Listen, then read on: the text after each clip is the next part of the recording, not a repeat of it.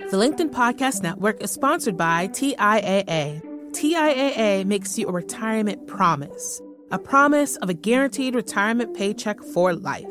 Learn more at TIAA.org/promisespayoff.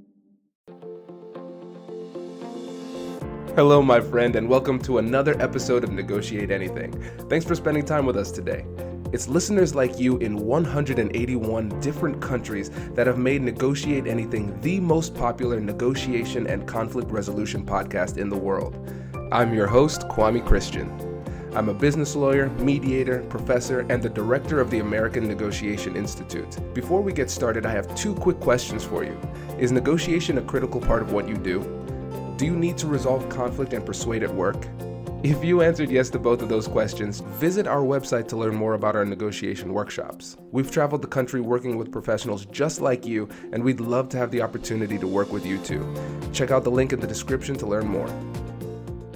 Tony, thanks for joining us. Thanks, Kwame. It's great to be on your show. Yes, it's great to have you on our show. It's long overdue. I've been on your show twice, so I need to get you on now and then very soon after. But for the guests, tell them a little bit about yourself and what you do.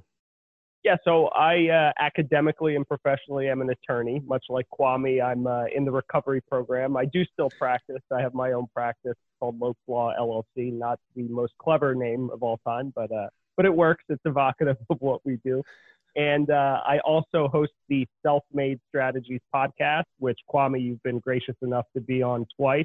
And we really appreciate you coming on and now having the opportunity to come back onto your show. I'm also an adjunct professor at Temple University's Fox School of Business. So I teach undergrad business students about intellectual property law and entertainment law. Fantastic. Well, we are excited to have you. And this topic that we're talking about today is something really interesting. And I can say with confidence, no other guest has talked about it. And it is dualism, dualistic thinking in negotiation. So the three things we're going to talk about are, first of all, what is dualism? And then next, how does dualistic thinking help in negotiation? And then how can incorporating this mindset into our practice lead to more understanding and empathy. So let's go ahead and start off with number one. What is dualism? Well, so dualism in our context, at least, because I don't want to go off on too crazy of a tangent here, comes from the concept of thinking about things from two different perspectives, right? So we in the West, I say the West sort of, to generalize a little bit, and I apologize for that, but we in the West tend to think more linearly and more about one solution to any problem, right? Eastern thinkers, maybe from the Asian countries, have more of a split thinking philosophical background, right? And it comes from culture and from history and all sorts of other things that have kind of impacted the way that we've gone in two different directions from a philosophical perspective. So just looking at Taoism, and not to get too deep into this, if you look at the symbol yin-yang, which most of us recognize, some people might look at that and say, well, there are two opposites there, right? A white half and a black half. And if you look closely, you'll see that the black half includes a little bit of white, and the white includes a little bit of black. And that's exactly what we're talking about here. Is that in reality, if you think about it, most things are not exactly opposites, even though we're sort of conditioned to think of them as opposites, right? So you might think of Democrats and Republicans as opposites, for example. Or you might think that someone you're in the middle of an argument with has a polarized view to what you're thinking about. And sometimes if you think about, for example, hot and cold, to take it to a very simple version, you might think that those two things are opposite. Well, quite frankly, they're all really just two parts of the same whole, right? You can't show me where hot ends and cold begins or vice versa. They're really just from the perspective of another or relative to another thing, right? And the same thing happens in negotiation. So when we're talking about dualism with respect to negotiations, we're talking about being able to view a problem or a point of conflict from both sides, so that you can better argue not only your point, but see things from the point of your opposition. Yeah, this makes a lot of sense, and I can see how it can help in these negotiations. And one of the things that we have to do is when we talk about beneficial things that we can incorporate to our practice, we have to understand what the barriers are. And so you talked about the barrier that might come from our Western approach, our mindset. What else makes it so hard for us to incorporate this type of mindset into our negotiations? Well, quite frankly, that's a great question, by the way. Quite frankly, I think one of the things that causes that is sometimes just the antagonistic approach that many people take to a negotiation or a conflict, depending on what we're talking about, right? And if you think about it, we're kind of juxtaposed into these positions throughout our culture, predominantly in the United States. Across the world, things might be a little bit different. So the idea is I like to consider myself a collaborator more so than an antagonist, even in my legal practice, but definitely in all of my relationships, I try to take that approach. And I think when you look at it from a more collaborative, let's find a mutual goal rather than how can we air quotes compromise so that, you know, you air quotes get something that you want and I air quotes get something that I want. And we really both just end up unhappy, right? Nobody really gets what they want. But what we need to do is think about this third sort of entity that exists. So there's you, there's I, and then there's us.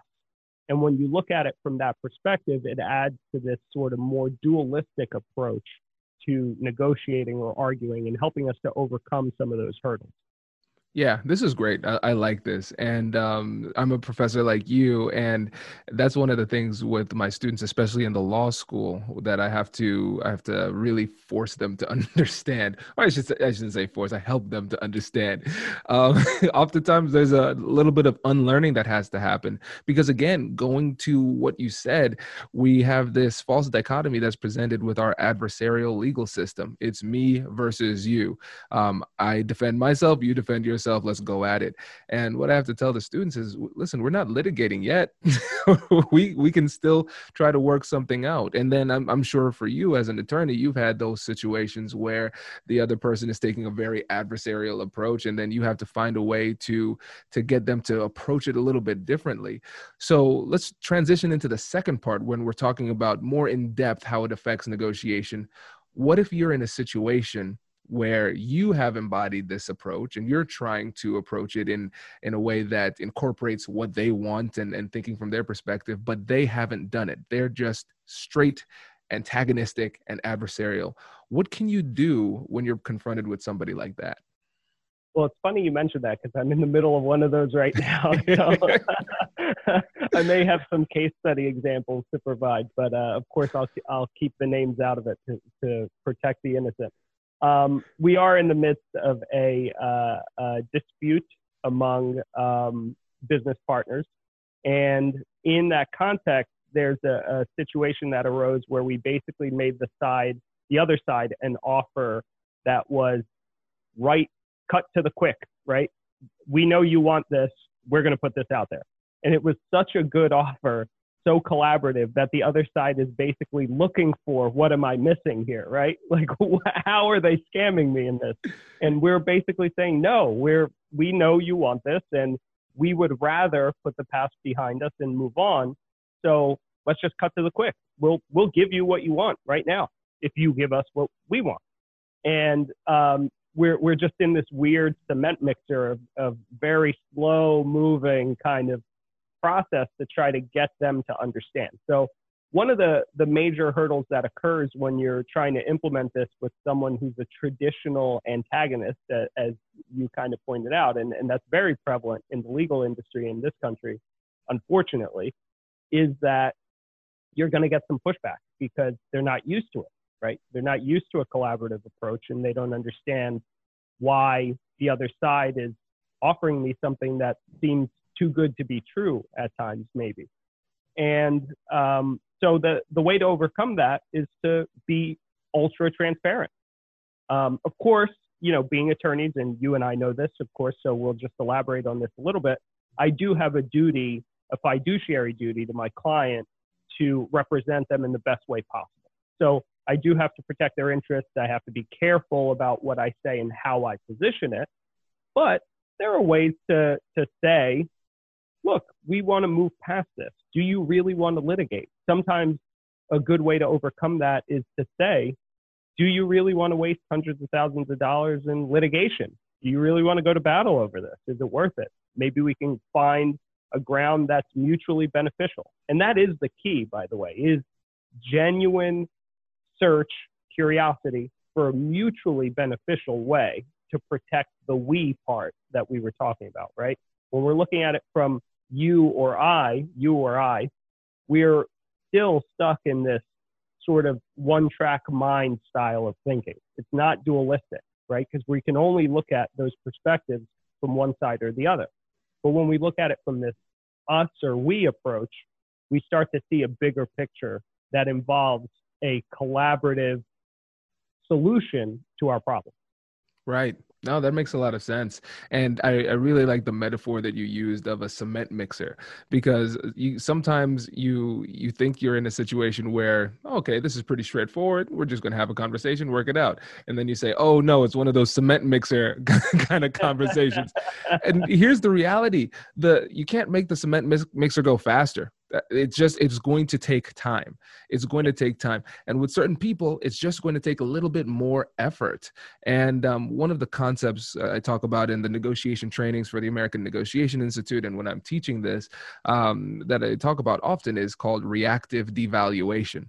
And I call it the just because you said it, I don't believe it bias, because it sounds like that's what happened there. You gave them what they wanted and they said, no, there's got to be a catch. But I really like your approach there by using transparency. And I think for everybody out there, this is something that we can utilize, but you have to be very, very mindful about the way you do it, because sometimes you share too much and then you can't take that back.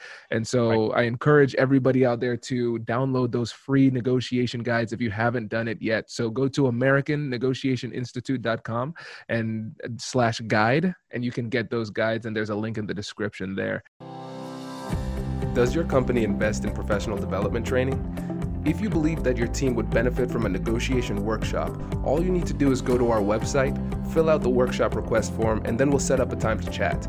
These workshops are completely customizable, and we've done them all around the country. Negotiation and conflict resolution skills are beneficial across all professions, but they're especially useful in procurement, purchasing, sales, sourcing, and contract management. Our calendar is filling up quickly, and we even have some workshops scheduled for next year. If you think you might want one, I'd suggest reaching out soon so you don't miss out. Check out the link in the description to learn more. And now, back to the show. The LinkedIn Podcast Network is sponsored by TIAA. In the last 100 years, we've seen financial markets swing, new currencies come and go, decades of savings lost in days, all showing that a retirement plan without a guarantee, quite simply, isn't enough. So more than a retirement plan, TIAA makes you a retirement promise. A promise of a guaranteed retirement paycheck for life. A promise that pays off. Learn more at TIAA.org/promises-pay-off.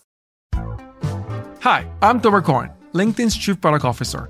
On my podcast, Building One, we dive deep into what it takes to build great products. Recently, we had Zach Perret, the CEO of Plaid, and he shared about his struggles building a financial app for consumers and how he was able to turn it all around with a critical pivot. Take a listen. I personally couldn't resonate as much with the consumer set that we were trying to reach. I just didn't have that level of empathy. When we made the shift to building a B2B product, though, I was building the product that I wanted. My co-founder and I were creating the product that we wanted ourselves, and we had so much empathy for what that product was. Such a great insight. You know, in that sense, we got lucky because we were creating a thing for ourselves. And then the people that we were talking to also had the same problems we did. They were fintech developers. We'd been a fintech developer. We'd been trying to build a fintech product for a year. And so we had such deep empathy. We had such a clear ability to... If you want to hear more of Zach Perret's story and the lessons that follow, listen and subscribe to my podcast, Building One. This is great. And let's wrap this up with talking about empathy and understanding. I think we can spend a lot of time here. How does this approach help us to be more empathetic and understand at a higher level? Well, I'll start with an Abraham Lincoln quote, and not to get too pedantic, but I think he's one of the greatest orators and probably one of the most compassionate leaders that this country has seen. The quote I'm going to cite is, "Do I not destroy my enemies when I make them my friends?" And if you think about that really deeply, if you meditate on that, you might come to the conclusion that, yeah, if I start collaborating with everyone, it's going to be really hard to have enemies, right? Because if I take this value-forward approach, it starts to disarm people. That's why the genuine transparency in a negotiation that's become hostile can just bring the room to a dead stop and make it silent, right? Because people become disarmed by it, especially in our society today. We know that there's a lot of negativity in the news and in the press and with everything that's going on in the world.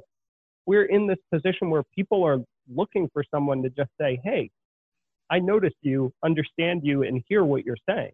Truly, genuinely. You can't fake that, by the way, because you will get found out one way or the other. You just cannot go that long with this sort of fake persona of genuineness. It doesn't exist.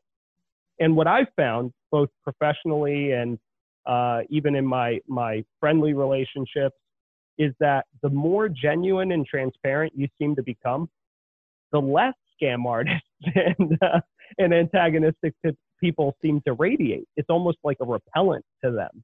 Like, this is too much work. I'm going to go find somebody else to scam over, you know?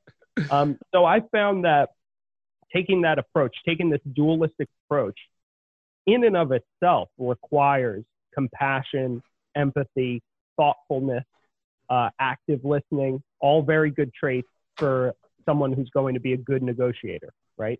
So, absolutely. Yeah, I think that's where sort of the rubber meets the road. This is great, Tony. This is fantastic. And I'll tell you, one of the things that I love about doing this show is that I learn something every time I do it. Yes, I'm teaching it. I negotiate all the time, whatever. But every time I learn something new. And this is an important reminder too, because I am right now in the middle of a negotiation that is getting higher than I would like on the annoying scale. and I'm focusing on my frustrations and the frustrations of my client. Now I'm also practicing at Carlisle, Patchen, and Murphy doing business law there. And it's frustrating right now. And we received an offer, a counter proposal. I felt like we've been done with this negotiation on 5 or 6 different times over the past 3 months or so. And he made a counter proposal without much explanation at all. And so the natural inclination is to just go right back, right? Using that straightforward approach instead of taking a step back and using a little bit of empathy. Let's think about it from a different perspective. I don't understand why. I need to figure out the interest behind the request. And then I also need to express myself instead of just expressing how pissed off I am right now and let them know exactly what the problem is with this new counter. And so I really appreciate this because it is changing the tenor of my next email that I'm going to send. Great. We all need those reminders from time to time. Absolutely. Yeah. And to your point, look, we're both podcasters. By the way, anyone who's listening who wants to check out our show, www.selfmadestrategies.com. or Self Made Strategies, wherever you enjoy your podcast or on YouTube. And again, I appreciate the opportunity, Kwame. But one of the things that you said is that you're always learning, right? And I think that's a part of this, is having sort of this growth mindset leads you into a more dualistic approach, right? By the way, meditation, mindfulness, empathy, compassion, all of those things start to kind of become a part of this sort of new cocktail of, or new toolbox of tools and solutions that you'll have in your negotiations. The major issues and the warning I give, again, is that genuineness is a minimum requirement of it at its core level. And to the other side, air quotes, to the individuals who are more, egotistical in their negotiation style, right? All about me, I'm going to try to win as much as I can. The warning is that when you're across the table from someone who's one of these more collaborative and dualistic thinkers, you really don't want to piss them off by trying to take too much when they're being transparent. That can shut a negotiation down very quickly. Because what will end up happening is, let's say I come to Kwame and we're negotiating on behalf of our clients, and everything's going well until we finally get to the key sticking point. If it's a residential deal or a business merger and acquisition deal, maybe it's the selling price, right? You obviously want more if your client's the seller. I want more if my client's, I want less if my client's the buyer, right?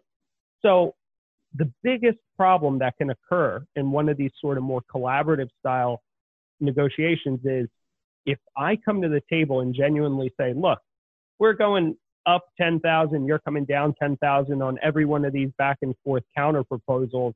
Why don't we just meet in the middle? Let's cut to the quick. We're going to end up there anyways. Let's settle on, you know, let's say we started at 200 and 300. Let's settle on 250 right now. And I put my hand out to shake it and you go 245. That is one of the worst things you can do, because once somebody's shown their cards, this has happened to me, by the way, of course. Once somebody has shown their cards and kind of opened up to you, they've sort of extended an olive branch of vulnerability, if you will, and transparency. And now to take the approach of, I'm going to get a little bit more out of this, just it will break down a negotiation very quickly. So for the individuals who might be listening that don't want to take this approach, and I'm not saying that it's for everyone because of the genuineness that's required, the individuals who this just doesn't fit within your style, be very cautious about your strategy and your empathy. Think about dualistically about what the other side might be doing or thinking, because you could break down the negotiation very quickly. And odds are that sort of that vulnerability, the reaction on the back end, if you go against it, will be very bad. It could be a deal killer. Absolutely. And it's really, I like what you just said there too, because it helps us to understand too, as we embody this dualistic mindset, as we try to be a little bit more vulnerable with our information, we're not advocating for being naive, and we're right. not advocating for not meeting your interests in these conversations. You have a responsibility to yourself, and especially for us as attorneys, we have responsibilities for our clients to do what's best in these situations. We have goals and we need to meet them. But if we recognize that the other person isn't meeting us with this type of approach, then we have to adjust and we have to be more assertive. We're still going to be respectful in everything. But again, we are not at all advocating for kind of laying down and letting people roll us over. And so I think what's really cool about this, this approach is that it helps us to create better relationships. It helps us to be more collaborative, but at the same time, we can be assertive and get what we want and need out of these conversations. Yeah, I agree. I actually think it's more powerful than an antagonistic, you know, hammering the fist on the table, cursing or trying to disarm the other side with, you know, high pressure tactics. I actually think this is way more powerful and impactful. And if you're coming from even a different perspective, let's take someone who's in more of a sales role, right? Which quite frankly, sales is a negotiation, right? Every single transaction is some form of negotiation. Either they buy or they don't, but that's ultimately the sort of input-output that happens, right? At the end of the day. Now, when we're looking at those, if you take this more collaborative value add, I care only about the client and what they care about, you're going to see your sales numbers spike astronomically because people will be rushing to buy from you over your competition merely because you're the genuine, trustworthy, forthcoming individual that is so refreshing that they're just going to want to be around you. And that's just the way it happens. Trust me that my performance, I've been in sales positions in the past. And obviously, you know, as attorneys, we sell our services. And quite frankly, honestly, I'm one of those individuals that think you're selling all the time, no matter what. You either realize you're a salesperson or you don't realize you're a salesperson, but either way, you're a salesperson. And so one of the things I would say is I've seen a lot more success when there's no pressure. I'm speaking purely and with genuine curiosity about a client or an individual, and people start to radiate to you. If they need an attorney, you're the person they're probably going to call because you were nice to them and because you actually cared about them enough to listen to their story and to get to know them on an individual level. So this dualistic thinking really starts to apply more and more and more in all of the relationships that we have, and thinking about, okay, you know, how can I make this individual's life better, even if it's just for 5 seconds? And you're going to see drastic changes in all of the discussions and conversations that you're having. This is great. Man, I'm so glad we had you on the show today, Tony. This has been fantastic. Bobby, I appreciate it. Yeah. So before you go, let the listeners know again, remind them again about the podcast and your law practice in Philly. Thanks. Thank you very much for the opportunity. I appreciate it. Yeah, both. Either way, you can contact us at info@lopeslawllc.com if you need an attorney or you're just looking to have a conversation and need some advice. We don't charge any of our clients for an initial consultation or just to have a quick discussion on the phone about a problem that you're having. So feel free to shoot us an email and we'll be happy to get back to you.